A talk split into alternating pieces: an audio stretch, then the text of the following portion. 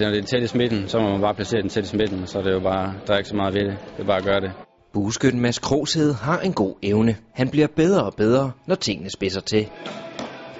I finalen ved DM i indendørs bueskydningen var stillingen 5-5 efter 5 sæt, og så skulle skytterne ud i en shootout. Eller på godt dansk, en pil. Hvem kommer tættest på midten?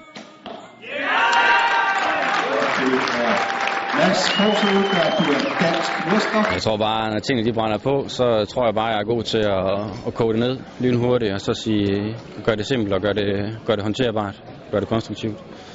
Så er det bare, det er bare at gøre det. Jeg lige kigge ind i uh, linsen? Den unge bueskytte har kun skudt med recurve i små to år efter skiftet fra compoundbuen, men allerede nu kan han altså kalde sig dansk indendørsmester. En god start på en sæson, der helst skal ende med en billet til OL til sommer. Det er selvfølgelig dejligt, og så kommer vi til på træningslejr, og det er rigtig dejligt at have den med i bagagen.